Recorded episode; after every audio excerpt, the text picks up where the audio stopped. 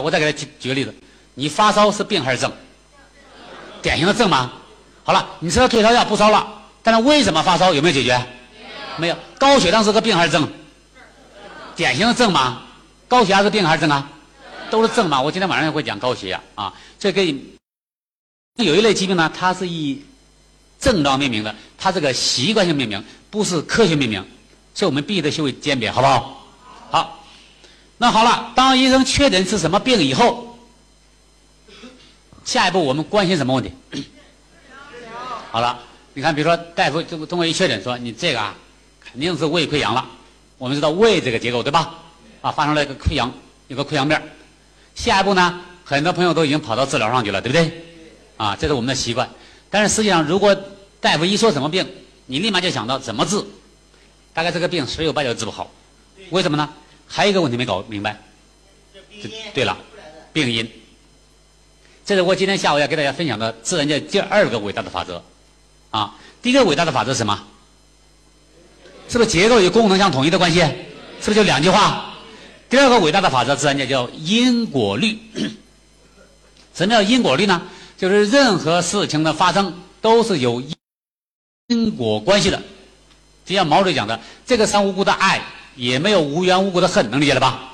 总是有因果关系的。所以，当医生确诊是什么病以后，大家的思维模式不要跑到如何去治疗去，首先问一下大夫：对了，我为什么会得这种病？把可能的病因是不是要找出来？好，这才是完整的诊断的链条啊！诊断链条。好，这是我们到医院诊断。大家，我讲半天了，来复习一下。到医院看病诊断这部分，治疗我还没讲呢哈。诊断这个部分。我们面对这张图，这张投影，我们到是从左向右进行，还是从右向左进行的？我们到医院去治看病诊断这部分，啊？是不是从右向左进行的？首先，我们能够感知到的不是身体结构变化，是不难受状态，这叫功能变化。但是知道是有病了，但是什么病呢？不知道，对吧？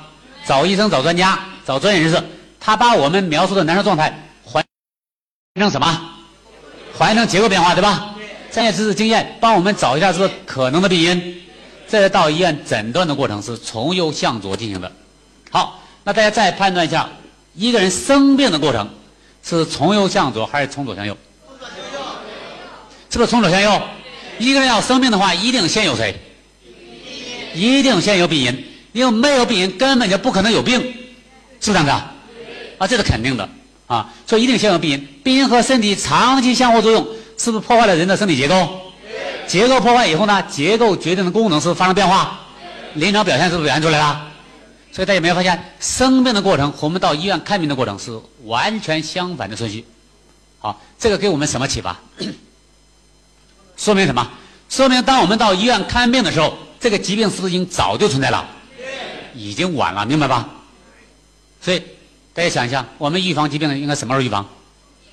没病的时候都要预防，之后再去怎么怎么样？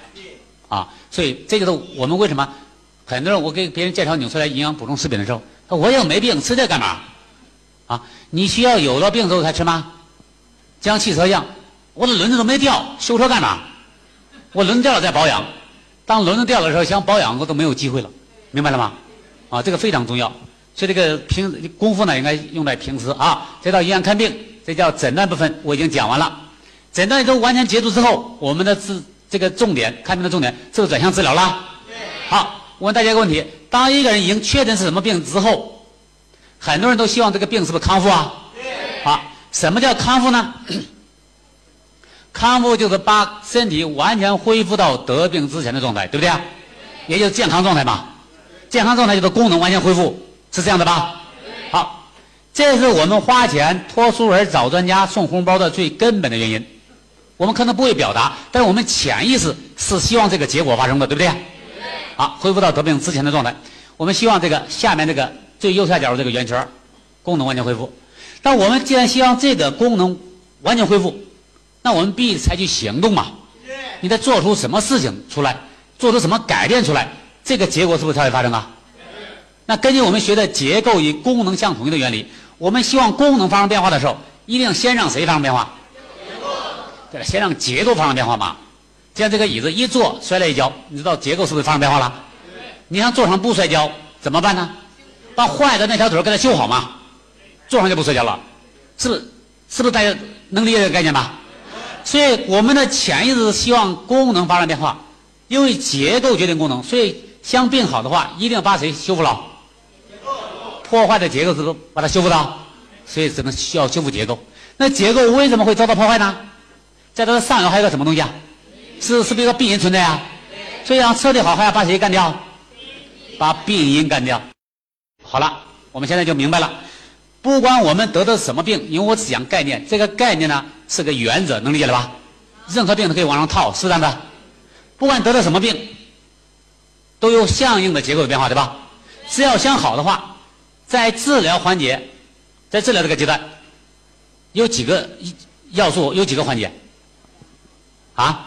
在治疗这个环节，诊诊断我们讲完了，不管它了。在治疗这个环节，有几个环节？哎，在治疗阶段是不是有两个环节？一个是什么？修复结构，还有个什么东西啊？消除病因。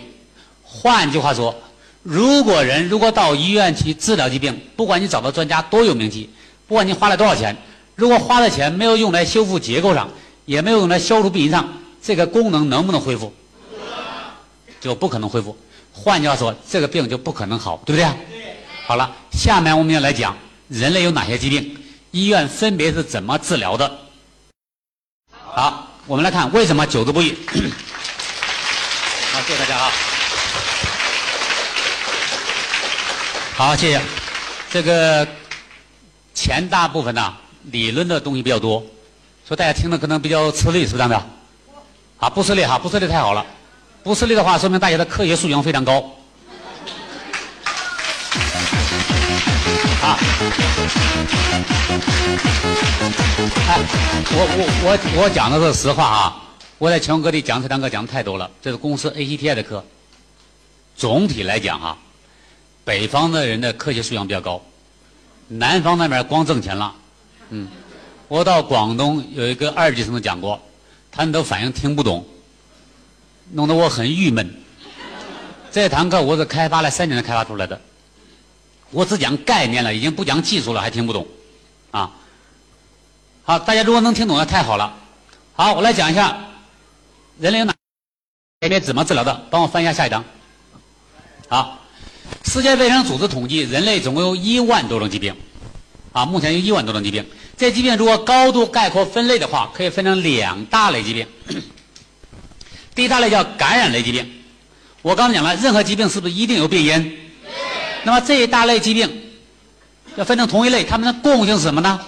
共性这类疾病全都是由我们生活环境中的各种各样的致病微生物感染引起的疾病。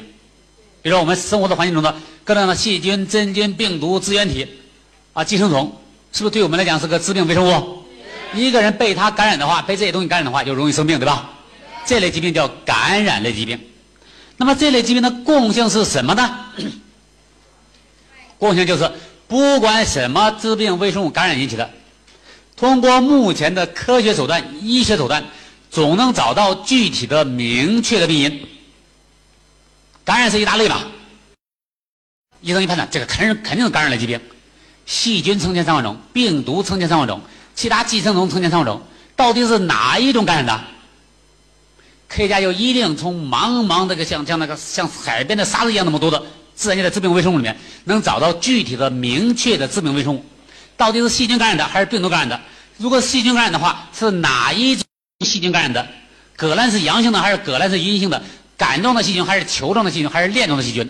总能找到一清二楚，这大家好理解了吧？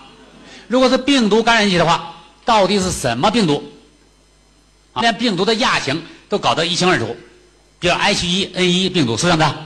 什么叫亚型呢？亚型就是两个双胞胎，长得一模一样，科学家就能分出来大的干的还是小的干的，这个好理解了吧？也就是说，感染类疾病的共同特点是不是病因非常明确？既然病因非常明确，好了，再给我回到上面那一张。既然病因非常明确，我们来再回到这张图。治疗疾病是不是只有两个环节啊？消除病因和修复结构。那大家想一下，感染类疾病它的治疗原则应该是什么？是不是把病人给干掉啊？因为它病因明确嘛，就是你感染引起的。所以感染类疾病的治疗原则只有一个，叫对因治疗。什么叫对因治疗呢？就是用抗生素、抗菌素把致病微生物给干掉，就叫对因治疗。好，这个前一段时间大家都知道是是不是抗生素滥用？抗生素滥用是滥用，但是不用还不行，是不是？要用，但是不能滥用。好，感染类疾病全指望抗生素、抗菌素啊来把致病微生物给干掉的。好。我问大家一个问题：一个人如果得的是感染类的疾病，而且也是对因治疗，用抗生素、抗菌素也能把病因给干掉。病因干不掉的，我先不讲哈。比如我知道这个感染类疾病，我也知道什么东西感染的，但我目前拿它没办法，那是另一回事儿。比，明明知道是艾滋病病毒感染的，但目前为止治疗拿它没办法，是这样的。这个我都不讲。我讲就是我知道是谁，而且目前也有现成的药物能把它干掉。我问大家一个问题：这个病能不能好？把病因干掉之后，病能不能好？啊，很多朋友都回答说能。啊，你不能回答不一定啊，回答不一定就有点太中庸了哈。我是回答的能还是不能？能所以今天下午一定把核心概念搞清楚。我们讲的病好，什么叫病好？是不是功能恢复到得病之前的状态？完全恢复。好了，我问大家一个问题：功能和谁有关系？功能和结构有关系，还和病因有关系？各位记住，功能只和结构有关系，和病因没有任何关系，知道吧？所以一个人得了感染类疾病，如果只是要把病因干掉的话，这个病是不能好的。为什么很多朋友能回答说能好呢？因为在现实生活，这是肯定的。比如你拉肚子拉了好几天了，都没好，到医院医生开点抗生素吧，开点氟哌酸，是不是十几天就好了？所以你你你说听你的课，理论上讲是不能好的，但是现实生活中我又好了，那我倒是相信你的理论呢，还是相信事实啊？啊，相信理论，那你活的就掉头了。我们得相信事实，对不对啊？但是我们这个事实和我讲的理论是不是有冲突？就很多人就迷糊了。啊。我得相信事实嘛，吃药确实好了，好是确实好了，这是肯定的。但是很多人不知道怎么好的，这是问题的关键。很多人不好也不知道怎么不好的，好了他也不知道怎么好的。哦，这个非常重要。我们来看他是怎么好的，这个概念极端重要。如果这个概念搞不清楚的话，很多人会死在医院都不知道咋死的。我不是吓大家哈，你比如说这么多年来，有些老朋友知道，我们遇到最大的抵抗，我一开始就讲了。是不是？当我们给一个顾客换顾客，给他开了营养素组合之后呢，很多人心里不踏实，拿着我们开的营养素跑医生那就求证去了，说你看一个做完例的人让我吃这东西，看能不能吃。根据我们的经验，绝大部分医生都不让吃，说那些乱七八糟的东西不用吃。好了，他又拿回来了，说石博士，医生不让吃，我让你吃什么呀？他说吃饭就行了。因为医生总得给个建议吧，你不让吃的营养补充食品，那吃什么呀？总得给个建议。我说那医生让你吃什么呀？他说吃饭就行了。好了，我们来分析一下医生的逻辑关系。当一个医生给患者一个建议，不让吃纽崔莱，让他吃饭，说明什么呢？说明医生一定承认吃饭对人的健康是有帮助的。这是肯定的，这是绝对的。如果吃饭对人的健康没有帮助，医生就会说你饿几个月对你好了，是不是这样的？他之所以让他吃饭，说明他承认吃饭有用嘛？既然饭对人的健康有帮助，那饭的本质是什么？对，物而已嘛。我们人活着不是靠饭活着的，饭这个概念才多少年呢？人多少年了，对不对？这饭什么？饭是加工好的食物而已，对不对？所以我们说吃描述饭只有两个：吃饭啊，还做饭，而且先做后吃。什么叫做饭？做饭就对食物进行加工嘛，啊。所以我们人是靠食物活着的，对吧？加工好的食物就叫饭。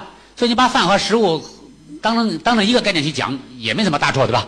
这是做饭的时候有很多营养素流失嘛，有很多添加了很多没用的东西，对吧？啊，不管它了。好了，总而言之，医生承认吃饭是有用的。那饭里面有什么东西呢？营养素。对了，饭它本身就是食物嘛，食物里面就两类东西，一类人体需要的是不是各种各样的营养素？还有一类是没用的食物残渣，就这么两类。当一个医生承认饭有用的时候，大家想一下，他是承认饭里面的营养素有用，还是承认饭里面的食物残渣有用？他肯定承认营养素有用嘛，因为食物残渣不消化不吸收，就变成消化道变成大便排出体外了嘛，他不可能承认那一部分有用的，对不对？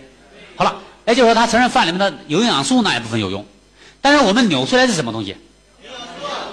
对了，扭出来是不含食物残渣的营养素，能理解了吧？你看蛋白质粉的吸收率以前百分之九十六，经过改良之后是不是上升到百分百了？全部吸收了，没有任何食物残渣。那饭可以理解成带食物残渣的营养素，对吧？带食物残渣的营养素，医生都承认有用。扭出来纯天然不带食物残渣了，反而吃了没用了，成了乱七八糟东西了。你地沟油炒的菜都有用，对不对？那么多农药化肥的做出来东西都有用，扭出来那么安全没用了，可能不可能？根本就不可能，因为在逻辑上就是站不住脚的，对吧？那为什么有些医生会这样讲呢？对，有两种原因，两种可能性。第一种可能性呢，他不了解了解我们扭出来是怎么回事，对吧？他怕和扭出来和大街上乱七八糟营养素差不多，他怕这患者吃了没用，反而有害，那是就就麻烦了，啊，这第一。第二个呢，不懂营养的概念，因为术业有专攻，是这样的，医学是医学，营养是营养，医学的不同的门类差别的很大。你到医院去看眼科，你不会找一个穿白大褂的给你看眼睛吧？他如果是肾科的话，对不起，我是肾科的，你得挂眼科的号，是这样的。因为术业有分工啊，所以营养归营养，医学归医学。所以如果一个医生既不了解纽崔莱，也不了解营养的话，大家想想，他的建议有没有参考价值？就没有参考价值。就很多人不懂这些概念。好了，我们来分析一下感染类疾病这个患者到底怎么好的。我们已经知道了，肯定不是吃药治好的，因为功能恢复和和病因没关系嘛。但是他又确实好了，对吧？他是怎么好的呢？好，我们来分析一下。当一个人有了病之后，根据我们的生活的常识经验，这个人的本能反应是什么？什么叫本能反应？你没有任何任何任何文化，不用任何人教你，要这个人自然而然就会有这种能力。就是有了病之后，就像孩子一出生就会吃奶一样，是不是本能反应？啊，哭！你一个大人有了病不会哭啊？是不是难受啊？难受，好了，一难受呢，劳动强度就要下降，是不是休息？好了，一难受，是不是就要休息下来呀？这第一个是我们的本能反应。你看动物是不是也是一样啊？一受伤就卧那不动了，对吧？这人的本能反应。第一个要休息，第二个呢，吃好的。啊，我给大家举个例子，比如说像像像像我们这年纪比较大的，经过六十年代的，那时候日子比较穷的时候，孩子一生病，家长就把好东西给孩子吃。那些家长都没有上过我的营养课的，是这样的。日子都很艰苦啊，舍不得吃的好东西，麦乳精、鸡蛋都让孩子吃了。孩子要一生病吃好东西。好了，我问大家一个问题：为什么要吃好东西？啊？我刚刚讲了，我们食物里面是不是两类？一类营养素，一类食物残渣。好东西什么东西？营养素含量高，是不是食物残渣含量低啊？这就那么简单。好，所以你看，它的本能反应是什么呢？吃好的。之所以好的是因为食物残渣少，是不是营养素含量高？那这个人的患病的本质是什么？疾病的本质是什么？对了，疾病的本质是不是身体结构的变化？我们拉肚子是不是一个疾病？这个疾病是不是有一定有结构的变化？什么结构变化我们可能不知道，但是根据我刚才讲的理论，是不是一定有结构变化？好了，需要不需要结构的修复？需要。那结构修复要靠什么修复？结构是原来用什么材料做成的，就用什么材料修复的，就这么简单。好了，大家再判断一下，我们身体的结构是什么材料做成的？什么材料做成？很简单，就看我们是怎么长大的嘛。我们吃药长大的呢，还是吃饭长大的呢？肯定吃饭长大的嘛，对吧？你比如说那个有些年轻的夫妻带着孩子，孩子又瘦又小，到医院看病去了，医生检查半天没啥大毛病，营养不良，是不是这种说法？这种病吗？好，凡是病是不是都有结构的变化？那大家想想，当医生诊断孩子营养不良的时候，这孩子哪个结构发生变化了？啊，没有，没有就没有病嘛，一定有结构变化，对不对？啊，胃，啊，个矮，个矮是这个表现嘛，是营养不良的最终表现，对吧？好，刚刚才那位先生讲对了，营养不良的孩子全身的结构都都发生变化了。都比别人小一号，或者都大一号，能理解了吧？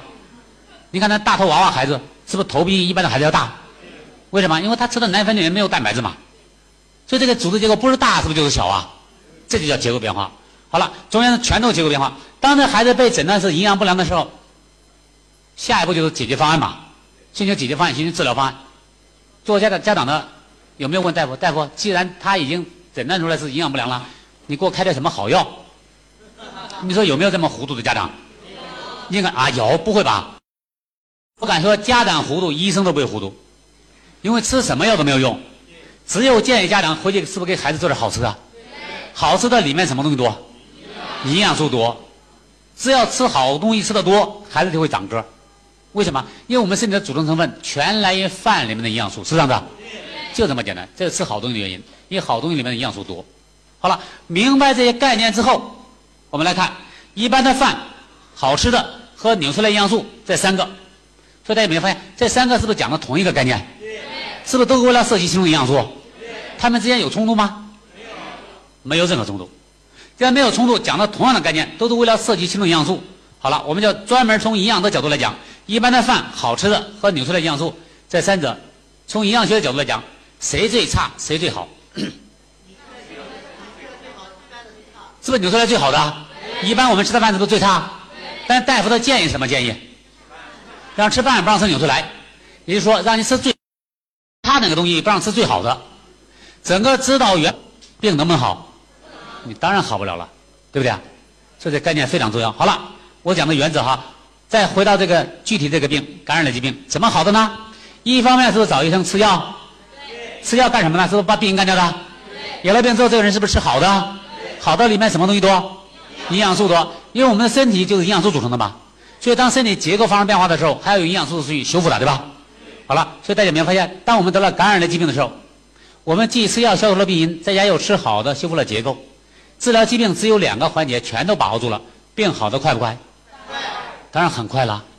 但是为什么很多人把功劳全部归到吃药上去了呢？因为很多人不懂。哎，对了，孩子你说的有人吃饭这个习惯嘛，对不对？他没想到吃饭也和对健康有帮助，啊。我们来看一下，为什么一个人习惯于把功劳全部归到吃药上去？因为大家知道，吃药完全不同。怎么不同呢？因为药的风险要比饭大得多得多得多。吃饭你随便吃，我刚才讲了，你的鸡蛋你煮着吃、蒸着吃、做成鸡蛋羹、做成鸡蛋糕，你煎着吃、炸着吃都没关系。你只要肝脏有解毒功能，是不是这样的？吃药你敢不敢乱吃？吃错药能把人吃死。所以一旦有了病之后啊，吃药是非常慎重的。慎重到什么程度呢？你再忙。都要把时间留出来，找个大医院，找个专家，找到他，我应该吃什么药？为什么找专家？啊，有时候有有专家水平高，有一部分这样原因，还有一部分原因，专家很少开错药，明白吗？所以你找你知道药的风险很大嘛？所以找了专家之后，你的风险小了很多。你找一个兽医给你看病，搞不好就搞死了，明白吗？这风险是不是大了很多？所以很多人找专家，一方面专家的水平高，另一方面呢，你的风险小了很多，是这样的，吃胃老的风险是不是很大？是这个原因啊。好了，再这样，所以这个一方面是这样哈，我们找专家原因，因为知道吃药的风险是很大的啊，因为人体根本不需要药嘛，对吧？但是吃饭呢，是不是安全系数大了很多？你怎么吃都可以，你随便换着花样吃，是不是都可以啊？是没有风险的。所以我们找专家呢，一般还要。托熟人啊，专家很忙啊，一般找不着啊。你会花很大的金钱的成本，包括感情的投入，是这样的。好了，找到专家了，所以当病好的时候呢，就把功劳全部归他了。你太太在家给你多，让你一天多吃个鸡蛋，每天给你做多做条鱼，你说无所谓。没病的时候也改善生活，对吧？现在有了病之后，多吃个鸡蛋，多吃条鱼，你觉得重要吗？不重要，因为平时这样吃嘛。但各位记住，在你有病的时候，它就极端重要。但是呢，这个呢和生活那就混为一谈了，明白吗？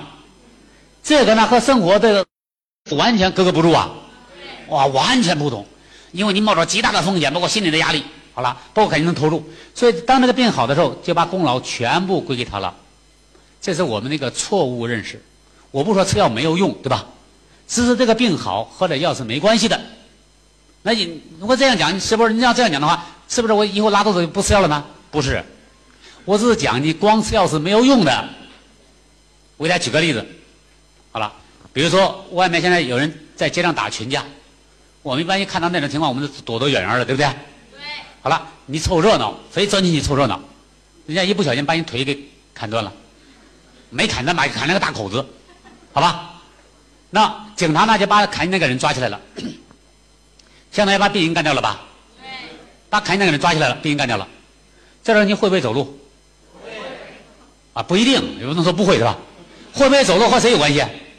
和这个人有没有判刑有没有关系？没有没有一丁点关系。只和谁有关系啊？对了，只和你的伤口有没有愈合有关系。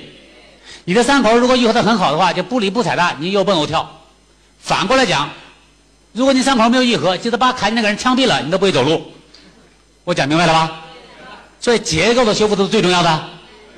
但是结构修复，结构的原材料修复的原材料什么？是不是营养素？营养素是不是靠一日三餐摄取啊？因为他这个习惯嘛，对吧？所以很多人不觉得这个意义重大，就把功劳全部归到这上来了，这是一个错误认识。啊，当然这个我不是说吃药没有用。你说我光吃营养素修复结构，病人不干掉，是什么后果？你这边修热，他那边拆热，那边修热再修拆热，是不是反复不愈啊？长期不愈。当然反过来讲，你光把病人干掉，结构不修复有用没用？也没有用吗？你为什么胃穿孔啊？喝二锅头喝喝多了，好了，这个这个这个，你说行了，我一辈子再再不喝酒了，酒味我闻都不闻了，但那个大窟窿还在这儿，不管它，也好不了。所以要想好的话，这两个是不是缺一不可？是这个道理。好，这是感染类疾病怎么好的？好，我们看下一章。人类是不是两大类疾病？帮我翻一下下一章。好，第二大类疾病呢，叫生活方式疾病。什么叫生活方式疾病呢？就这类疾病也有病因，但这个病因呢和感染类疾病完全不同。我刚才讲了，感染类疾病的病因是非常明确，总能找到具体的明确病因。感染类疾病和它完全相反，有病因，但这个病因呢是个多因素的、模糊的、不确定的，最关键的是历史的原因造成的。什么意思呢？就这个病一一说，你肯定什么病啊？你再问大夫，我为什么得这病啊？大夫在解释这种病因的时候，就和第一类疾病不一样。第一类疾病说你肯定是什么细菌感染，是这样的，肯定结核杆菌感染，因为大夫会说的很肯定。第二类疾病，你问大夫，我为什么得这病啊？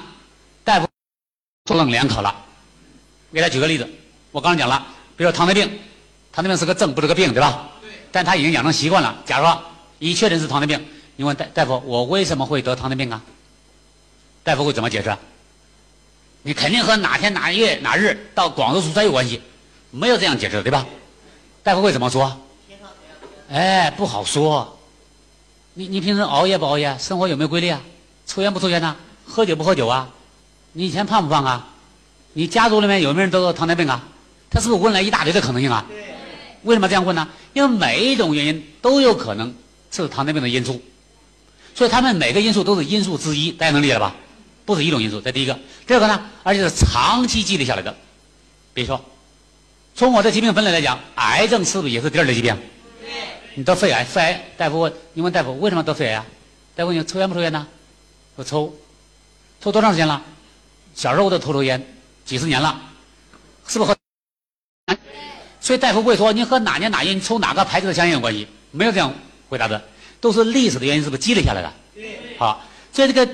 这个病因呢，既是模糊的，又是多因素的，而且还不确定。即使我知道这三个因素和它有关系，和糖尿病有关系，比如你肥胖啊、你的年龄啊、你的家族史啊，和和糖尿病有关系。但是每一个因素贡献多少，百分之多少，能不能说清楚？也说不清楚，它是个模糊概念啊。所以基于这个原因呢，那大家想一想，这类疾病要治疗怎么治疗？回到这张图上来，这类疾病怎么治疗？我们知道治疗疾病是不是只有哎？治疗疾病是不是只有两个环节？修复结构和消除病因。慢性病刚讲了，这类疾病叫慢性病，也叫生活方式疾病，对吧？好，在医院治疗主要是不是靠食药物治疗的？啊，手术我不讲了啊。医院治疗治疗出来主要两大类，手术和药物。慢性病主要靠药物治疗的。那么药物在哪个环节起作用？因为治疗消除病因和修复结构，对吧？那我们知道感染类疾病，那个那个那个药物是消除病因的，对吧？那么第二类疾病，慢性病、生活方式疾病，药物在哪起作用？嗯。好了，我们来看药物在体内作用的可能有四种。哎，这个一到咱们这个电脑上就它就乱了哈，在我电脑上是那个不好看哈，没关系啊，我给大家讲一下哈，四种可能性。哎，回不去了哈。好，治疗疾病，大家那个打出来的不乱吧？啊？不乱是吧？打出来不乱就可以了。再看大家看那个图就可以了。有四种可能性。第一种可能性啊，这个药物消除病因，但是不修复结构，对吧？消除病因我给它打勾了，对吧？消除病因不修复结构，不修复结构打叉。第一种消消除病因，但是不能修复结构。第二种可能性呢，这药物修复结构，但是不能消除病因，对吧？第三种可能性，既能消除病因，又能修复结构。第四种可能性，既不消除病因，也不修复结构。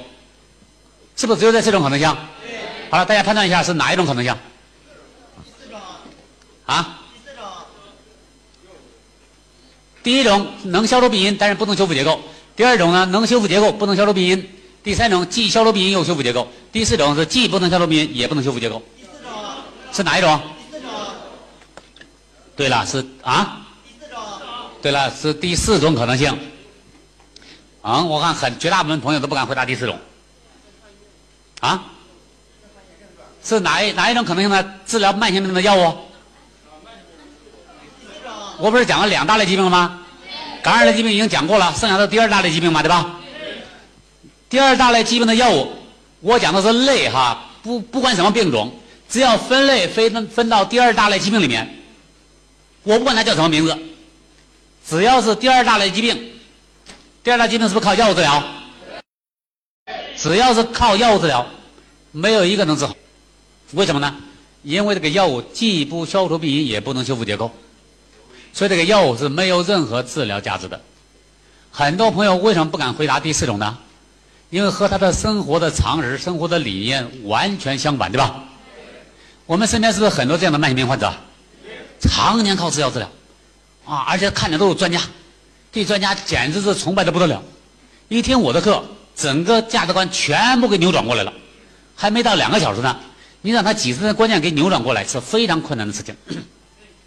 这我多讲一会儿这个概念好不好？这样的话就避免我们花冤枉钱。该记得哈，慢性病或者叫生活方式疾病，靠药物治疗没有一个能治好的。只要是慢性病，我们知道疾病的名字是不是很多啊？说一万多种疾病分两类，都哪些病是慢性病呢？慢性病不好判断，感染的疾病好不好判断？感染的疾病好判断。有个具体的，它上游一定有个具体的，是不是致病微生物？除此以外，剩下的疾病不管他怎么叫它的，都属于慢性病，好理解了吧？我给大家举个例子，大家好理解了。就像人一样，全世界六十多亿人口，按性别来分，只有男人和女人两大类，这好理解了吧？你说我不知道什么是男人，但是我知道什么是女人，够了。你说我不知道什么是女人，但是我知道什么是男人，也够了。你了解一类就够了，用排除法，剩下的就一定是那个，是不是的？啊，就这么简单。你说来的那个人，根据我的经验，白白是女的，那我就知道他白白不是男的，就这么简单嘛。好，所以这两个的疾病，说根据我的经验，这个疾病白白不是感染的疾病，它就一定是慢性病，对吧？叫慢性的非传染性疾病。好了，那这类疾病靠药物治疗，这个药是既不能消除病因，也不能修复结构的。我让让大家应记这个结论，结论呢就很难记，记一下。为什么是这样的结果？首先，第一个，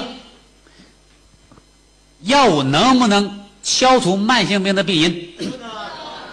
为什么不能？哎，对了，慢性的病因是什么东西？对了，多因素的，对不对？是不是模糊的、复杂的？而且最关键是不是历史的原因造成的？长期的不良生活习惯是不是积累下来的？既然这样，大家想一想，有没有一种药？说你只要吃了我的药，你长期喝酒、抽烟、熬夜、肥胖积累下的东西一笔勾销了，有没有那种可能性？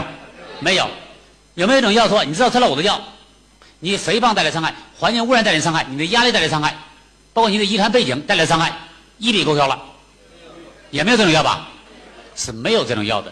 如果有的话，这个药叫什么药？对了，叫仙丹，叫灵丹妙药，目前是没有的。我估计再过五十年甚至一百年也不太可能有，对吧？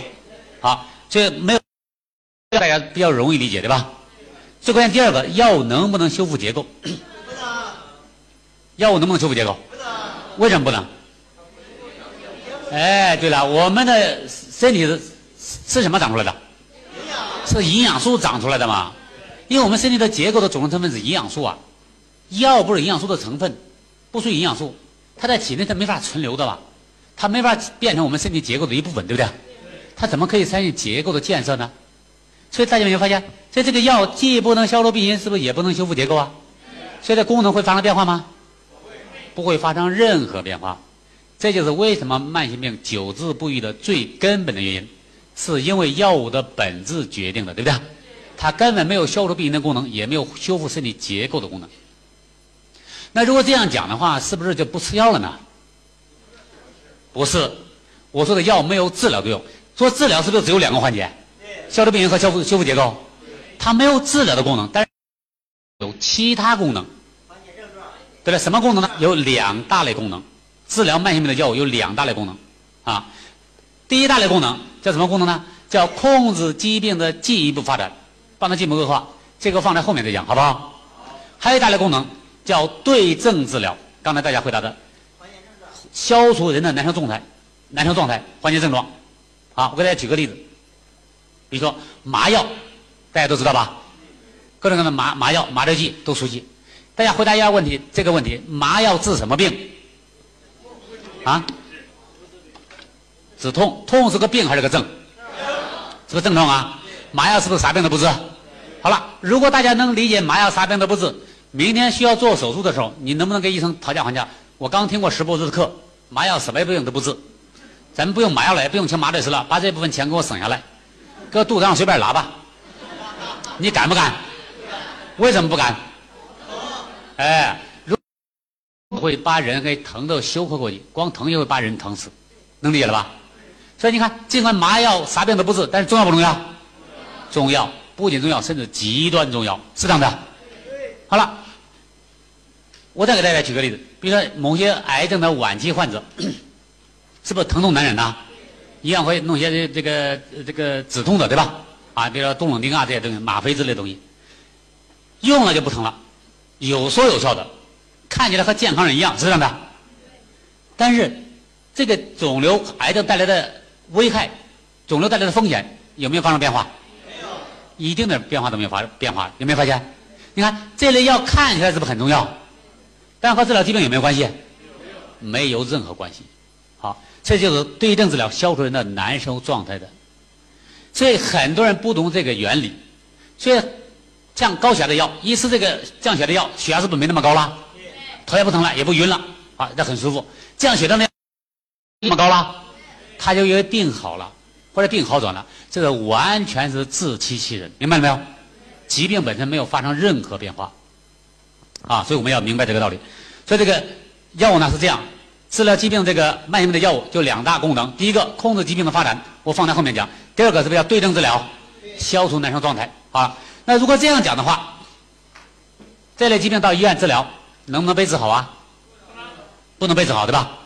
但是奇怪的是什么呢？奇怪的医院，所有的医院都有治疗慢性病的专家。而且我刚才讲了，疾病是不是分成两大类？一类感染类疾病，一类是不是这个慢性病，也叫生活方式疾病？医院治疗疾病的专家主要治疗慢性病，还是主要治疗第一大类疾病感染类疾病？啊？根据我们的生活经验，医院的专家主要分布在第一大类疾病，还主要分布在第二大类疾病？是不是第二大类疾病？嗯，专家也没有治拉肚的专家，明白了吧？都治什么病的专家？治疗心脏病的专家，治疗糖尿病的专家，治疗肾病的专家，治疗牛皮癣的专家，治疗什么？治疗这个肾小球肾炎的专家，治疗这个类风湿关节炎的专家，治疗哮喘的专家，是不是这样的？但是我刚才讲了，这类疾病都属于哪一类疾病？是不是都属于慢性病啊？生活方式疾病，那些专家是不是也靠药物治疗啊？药物有治疗作用吗？没有啊，所以大家有没有发现，经经过那些专家治疗，有好的吗？没有，一个都没好。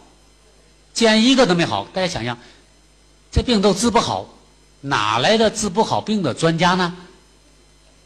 你要成为专家，你说这病别人治不好，我治好，你是专家吗？你与众不同，对吧？但是奇怪的是，满大街都是治不好病的专家，而且只有在中国才有这种情况。对，所以，如果你要明白这个概念的话，你就专家治疗慢性病的专家是事实还是传说？啊？很多人都不敢回答。我天天看专家，然后给专家都交成朋友了。你突然说专家是个传说，我感情上怎么能接受呢？所以各位记住哈，治疗慢性病的专家完全是个传说，而不是个事实。我讲这句话不是说专家不聪明，因为专家聪明出出病没有用，治好治不好和专家本人没有任何关系。为什么？因为真正启动的是什么东西？不是营养素，真正启动在医院治疗是那个药物嘛，对不对啊？真正启动的是药物，这个药物是谁生产出来的？对啊，是上游的一个制药厂生产出来的，对吧？这个厂家把药生产出来之后，可以卖到大药房，可以卖到咱们社区医院，是不是也可以卖到北京三疗医院、卖到协和医院呢？大家想一下，如果你在家门口的一个大药房买这个药吃了没不管用，你托熟人送红包，找到协和医院的专家，这个三千块钱一个专家号，他开的也是这个药，因为他自己不生产药嘛，医院也不生产药，对不对？而且药进去之后，他没有对药进行任何改造，这药发生变化了吗？没有没有发生任何变化，和家门口吃是不是一模一样的？一模一样，是你不懂啊。有的说，那既然这样，为什么还有专家？美国是没有这种专家的，都靠自己的本事行医。中国的专家是市场经济决定的。我给大家举个例子，现在各大医院是不是有特需门诊号？是不是还有一些普通专家号？普通门诊专家号四十块钱一个，特需门诊号是不是三百块钱一个？啊，像三疗医院就三百块钱一个，啊，我给大家举个例子吧，啊，举举一个真实例子，大家好理解了。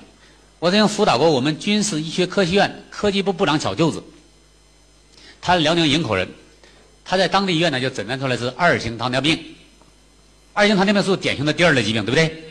好了，那么他就到我们三疗院看完之后呢，他姐姐就把他带到我办公室来咨询。他一进我办公室就骂我们医院的专家，那什么狗屁专家，都是些骗子。我就问他怎么回事他挂的那个特需门诊号，他拿着那个给他开的药，那专家，他你看，我在家就吃的这药都吃不好，跑这么远花那么多钱找他，还开这种药。我一看什么药呢？是拜糖平二甲双胍，这是全世界的二型糖尿病患者都吃这类药，对不对？好了，那我就问他，我说你到我们医院看病是你自愿的还是你逼进来的？他说我自愿的。我说挂这个特需门诊号呢，找这个专家呢，是你自愿的还是逼你的？他说我自愿的。我怕挂不上，四点多就排队了。我说那个你见到专家之后，专家有没有拍着胸脯讲？幸亏找到我了，这三百块钱挂号费绝对不冤枉，就我能把糖尿病治好。我说他有没有这样说？他说没有。我说他怎么说的？他说那个给你开点药吃着看看吧，过一段时间再来复。我说他这样说的话，对治好糖尿病有没有信心？他听这口气应该没信心。我既然这样的话，那你为什么都是你自愿的？为什么骂我们骗子啊？他那我在家挂号四块五一个号也可以开这种药啊，他为什么收那么贵呀、好了，各位记得，他之所以收那么贵，是市场经济决定的，不是医疗水平决定的。大家想一下，如果一个人能把二型糖尿病通过开药治好的话，你觉得他只收三百块钱吗？他收三万块钱都累死他，因为中国现在有大大概有糖尿病前期的人有九千七百多万呢，你想想，一天接待一百个，他两辈子都看不完，明白吗？他怎么才收三百块钱呢？收三万块钱都乌泱乌泱的人，是不是这样的？好了，是市场经济决定的，而且大家从来没有思考过一个问题，在医疗行业最怪异的一个事情，在中国只有在医院是这么怪异的事情，就是如果你挂专家号的话，不管挂哪个科的专家号，又其实特需门诊号，没有一个专家是天，有没有发现？像三个月的那个专家号，一三五这算值值班的频率比较高的了，更绝的那院士只有星期四上午值班，只有十个号。可以想象，中国劳动法规定，一个人每天要工作八个小时，每周要工作五天，只有到医院的专家，工作一半一三五还值个一个上午，下午都不干活，觉得院士一一周只工作半天，一个月挣好几万，只工作半天。如果你当院长的话，你干嘛？你给他发那么多钱，一上午他都挣不回来那工资，对不对啊？那再想想，那四天半到哪儿去了？到别的地方去了，吃里扒外啊，在这拿了工资，到外边还挣外快。你当院长更不干了，啊？到哪去了？病房啊，这种慢性病也不需要天天在躺在医院吃药啊。你高血压、糖尿病躺在医院吃药和在家吃药有啥区别啊？你 床上吃药和在家吃药有什么区别啊？当然也有住院的，对不对啊？到哪去了？你说？在普通门诊治专家号去了，那号就四十块钱一个号。大家想想，如果你在挂他四十块钱一个号没治好的疾病，改到星期四上午他跑到特需门诊大楼值班去了，变成三百块钱一个号了。各位，真正变化的什么东西？是就医环境，明白吗？这家医院有没有变？专家的智慧有没有变？药房有没有变？什么都没有变，只是挂号费贵了十倍，啊，十倍都不止，对不对？过了几十倍。对，很多人不懂啊，还有人把专家号炒到两三千的。我曾经问过我们三甲医院的专家，我们都在一那个那个那那个校园门口接孩子，因为我知道他没有区别嘛，我就问他都什么人挂特级门诊号，他就漫不经心告诉我，都，都都些蠢货。你自己想，不就这样的吗？因为你挂他号啥都没有改变，明白吗？就是钱多了嘛。因为老百姓都不懂嘛。不懂医院，当然没有必要把真相告诉你了嘛。三百块钱一个号人抢呢，你会我我我有医院降到四十块钱吗？我当然没有医院降到四十块钱了嘛，对不对啊？啊，现在是那些把专家号、慢性病的专家号炒到两千三千的人，就是蠢中之王。你光明白这一条的话，就节约大量的医疗费用。但是很多人不懂。上次大概一个月前，我在新浪微博上看到一个外地的一个医生。小地方一个医生抱怨协和医院的专家，他接到一个患者在那儿长期看看不好，看不好这个医生自己都很惭愧嘛，对吧？所以到协和医院那个找那个专家去吧，因为都是都是同行嘛，就那个专家的名声也很大。好了，那这个患者呢就听他的话，跑到北京协和医院去了。那专家都都很傲慢的吧？号是不是很紧张啊？就找了个号，大概两千多不知道三千多，买了一个号，买了一个号，买了一个号之后找到，那个打发走了。就回来，这个患者回来就抱怨他：“你介绍什么专家呀？我花那么大代价跑北京去了，几分钟给我打发走了。”这个医生在他微博上发牢骚：“我们给你介绍过去了，你能不能同出于同情，你多跟他聊会儿？”我在微博上看到之后，我就回来一个：“啊，我我没我没有直接说这个医生，我说这个患者愿意花几千块钱找专家，花那个钱纯属活该。”专家根本没必要给他半个小时，三分钟都足以多余。为什么呢？在想这种慢性病，全国各地具有同样的治疗规范，明白没有？每一种病是国家是有治疗规范的，因为很明确了嘛，是这样的。我说你让你把你患者接到接到三三疗医院，接到协和医院是呢，这个你你你解决不了，你以为协和医院能解决？实际上协和医院水平和你一模一样。没有差别吧？是他的名气很大，就很奇怪啊！我给大家举个例子，大家就能理解了。所以听我的课要做好思想准备哈，经常颠覆大家的思想。你比如说北京，是不是有个三疗医院？好了，大家离北京那么远，医院从来没做过广告，你怎么知道有个三疗医院？听说？听谁说？啊，别人。我告诉大家，大家怎么知道三疗院的哈？不是三疗院治好了很多糖尿病、很多高血压患者，是因为很多人死在三疗医院才知道的。如果你能注意新闻的话，你会发现过一段时间就大人物因病医治无效，在三疗医院去世，住院期间谁谁谁大人物去看过他。大家想一下，如果我们过一段时间在新闻上看到这个新闻，类似的新闻，我们会怎么想？哎呦，首长都在那个医院看的。你说那个医院会是个黑诊所吗？会是一个小医院吗？不会吧，一定是个大医院吧？那我现在条件好，有熟人我也能在那看，我也享受那种待遇，明白吗？不是因为很多人在那治好了出名的，是很多人死在那家医院治出名的。我讲明白了没有？你看，这是我们的现象和真相嘛？啊，所以我讲什么意思呢？慢性病不要迷信专家。所以我在微博上就说，那个专家为什么三五分钟打发走了呢？因为根本没必要在他身上浪费时间。你把一个唐明红小医院你治不好，你以为三六三三疗三疗院能治好，协和医院能治好？他们也治不好啊！是不是还是市场供应就那这几种药啊？我说你你这样专家解决的什么问题呢？我给他举了个，就像这个患者啊，在你那老治不好，他以为协和医院的专家能治好来了，但这个问题什么问题？是个常见问题，就像这样解决一加一等于几的问题一样。你告诉等于二，小地方医生他不信，非要脱俗儿在北京找了一个专家，你回答我一加一等于几？要专家要要苦思冥想半个小时吗？需要问半天吗？因为你不需要诊断，诊断已经在当地完成了嘛，只给一个解决方案是不是就可以了？就立马就告诉你等于二，走吧，下一个。